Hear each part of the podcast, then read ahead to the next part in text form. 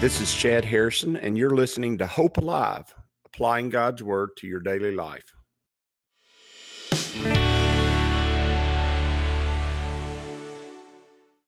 Hi, this is Chad Harrison, and I am the teaching pastor of Lake Community Church and have been serving as a pastor for 25 years.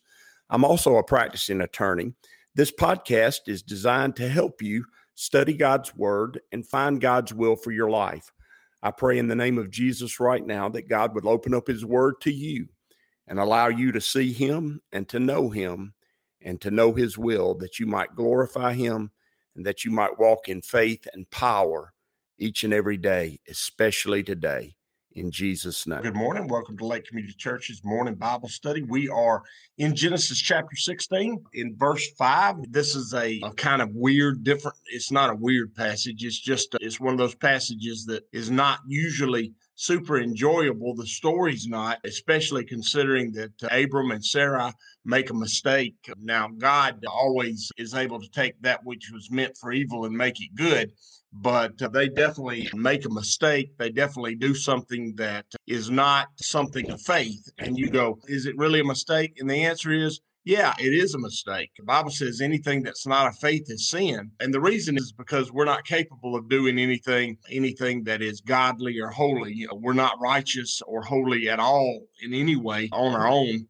And, and so the sin of the sin that, that comes is natural to us. And and when we act by faith when we walk by faith and not by sight that's when we're actually acting righteously and holy. And so anything that's not done mixed with faith is is not or anything that we do that's not born of faith probably the best way for me to say that.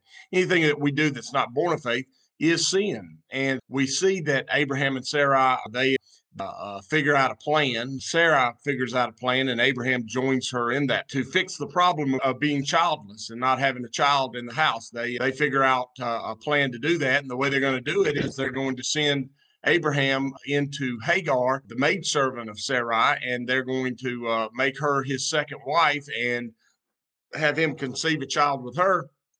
And then they'll have a child in the house. They'll have a child who's the seed of Abraham, and he will uh, he'll be one, the one who becomes a great nation. The problem with that is, is that's not God's plan. God did not tell them to do that. They did that on their own.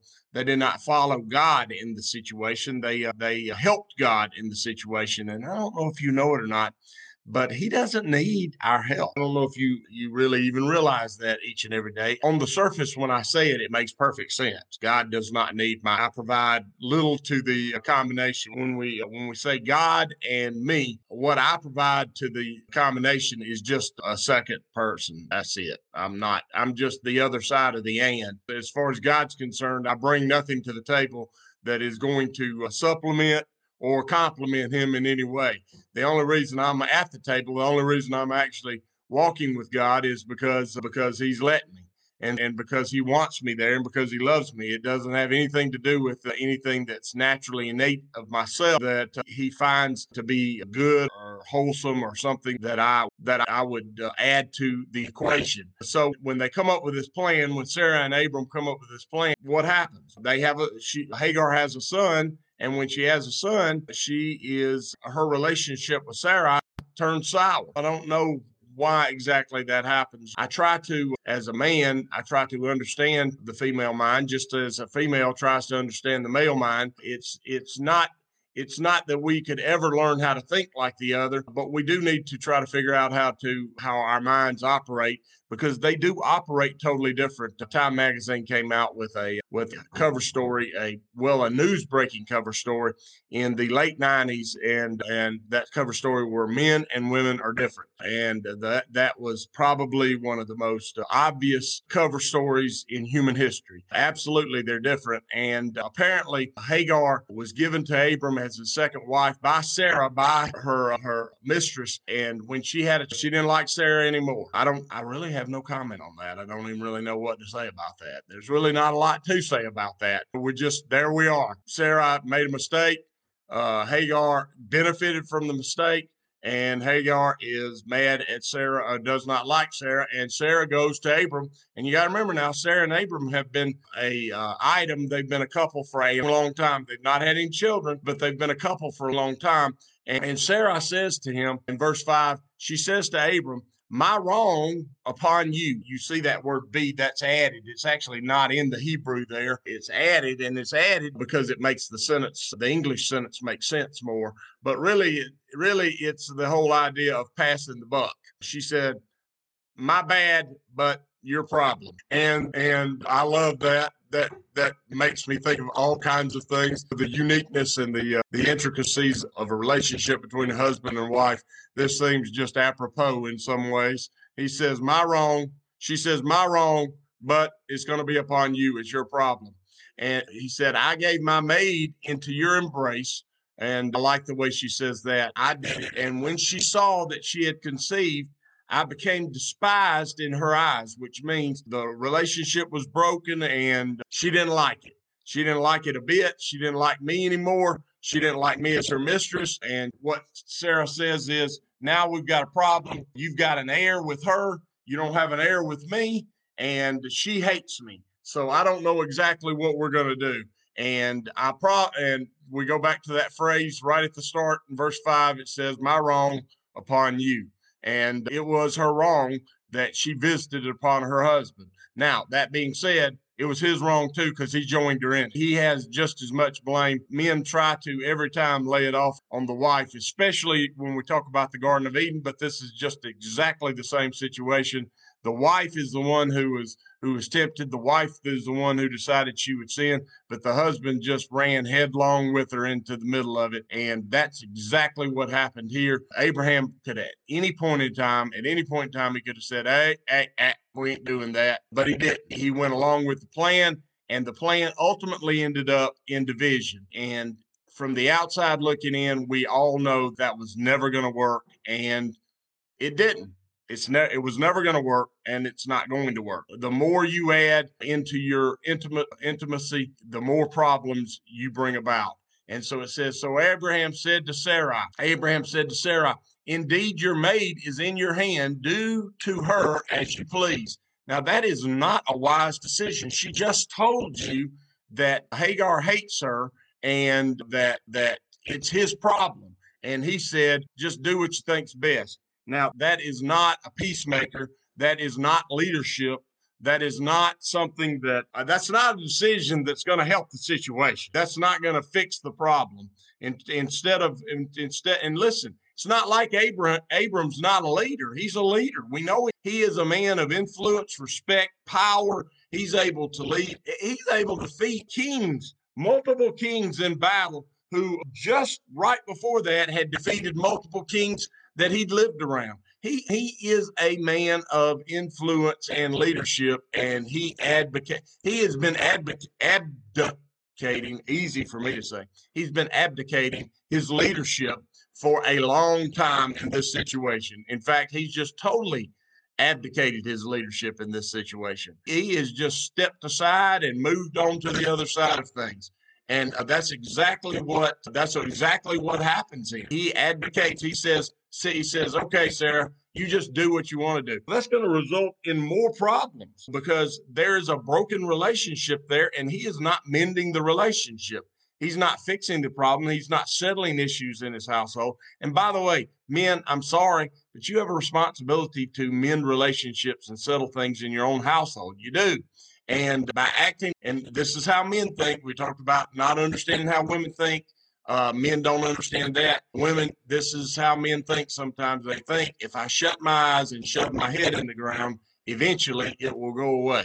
And it may go away, but it may go away and turn into some big nasty monster that comes and kills you later. Okay. That's not the answer. That's not the answer. And for a man, I'm just telling you, the problem doesn't go away. It just festers and gets worse.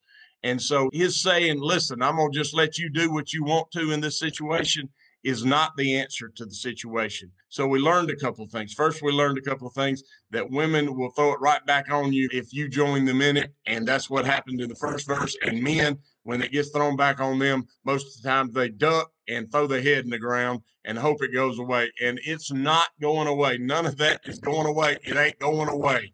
Okay. And so Abraham said to Sarah, and died, Indeed, your maid is in your hand. Do to her as you please. And when Sarah dealt harshly with her, wow, can you imagine that? She dealt harshly with her. Two women in a fight, and one of them got the upper hand from Abram, and she took advantage of it and used it to destroy the other one. That's a story for a time immemorial, isn't it? And so he said, and he dealt harshly with her, and she fled from his presence, from her presence. So what happened was she got the power, and she went in there and acted ugly to Hagar in such a way that Hagar couldn't stand it anymore, and she ran. That's what happened. Um, now, Sarah shouldn't have done that. Hagar shouldn't have hated Sarah because of the situation. She joined in too, by the way. She she was a part of the whole situation also. And Abram, as the leader, should have took charge and should have done the things that were necessary to mend the relationship. Everybody at fault. Everybody at fault. Sarah at fault. Abraham at fault. Hagar at fault. And we got a problem now. Houston, we got a problem. And that's what's going on here. We got an issue. And what happens? So Abraham said, and she fled from her presence.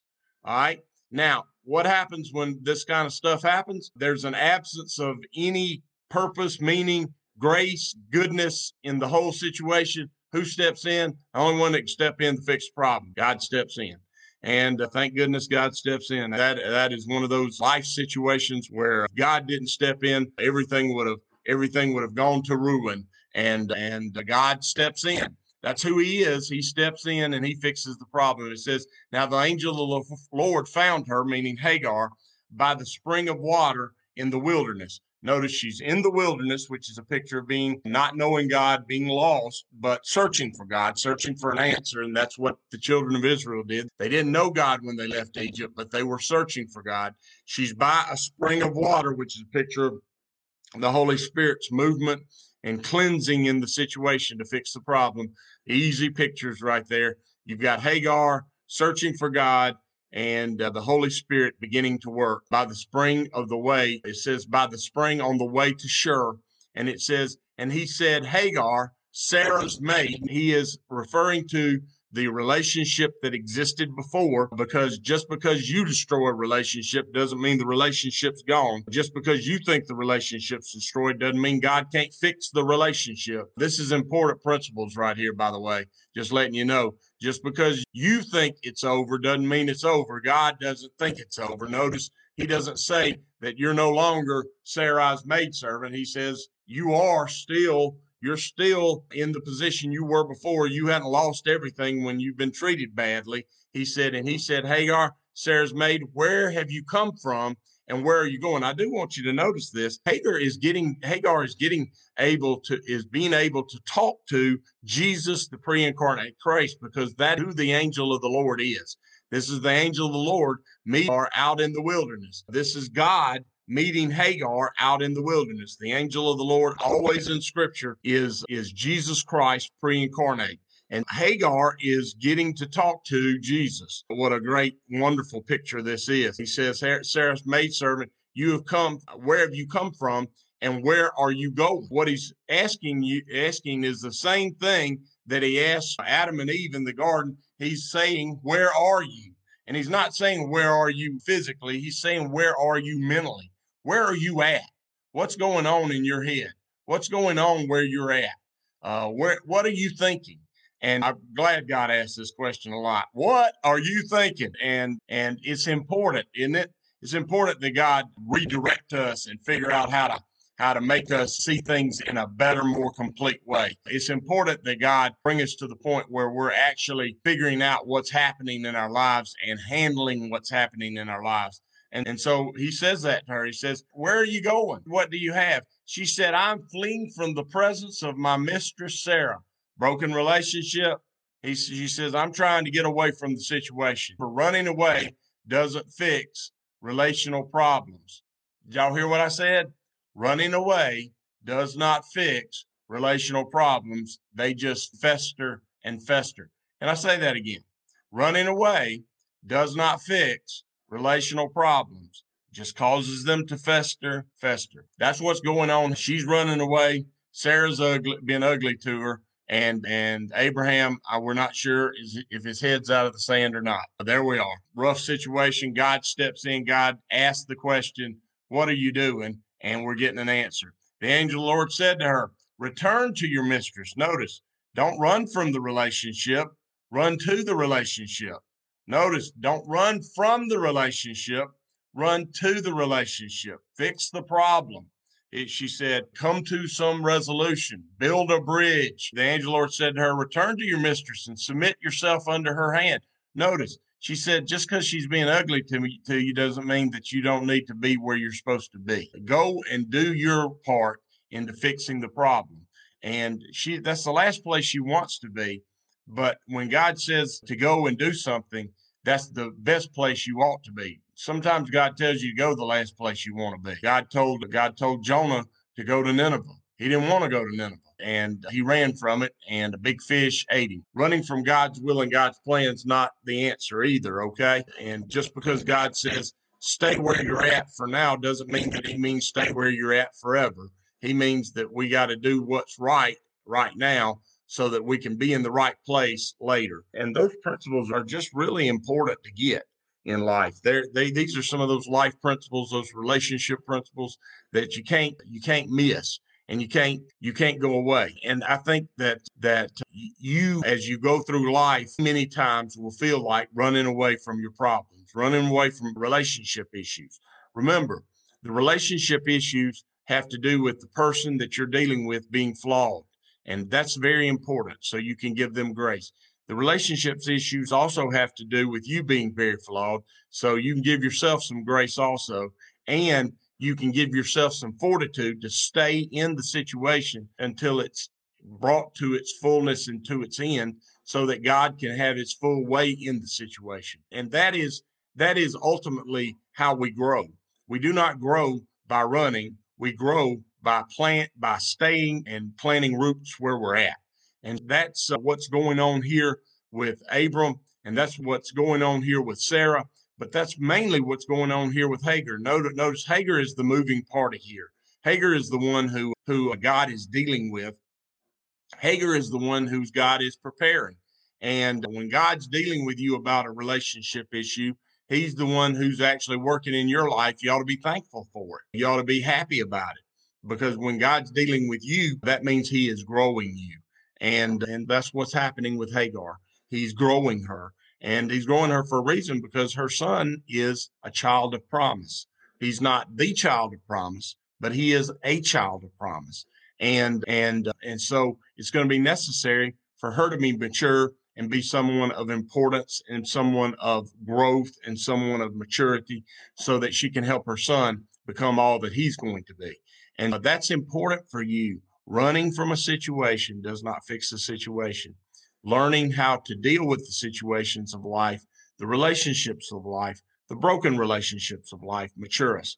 Now, I've done my fair share of running. I did it in the past and still today, every once in a while, as a man, either want to shove my head in the sand or run from the problem, but you can't run from the problem. You got to deal with the problem. You got to deal with them directly. You got to confront them. And once you've confronted them, and once God's uh, mercy and grace has been showered down on the situation, usually there's resolution, usually there's reuni- reunification, usually there's hope and life. And that's what we're looking for, isn't it? Isn't that what we're looking for as, as a people? Isn't that what we're looking for is God's people?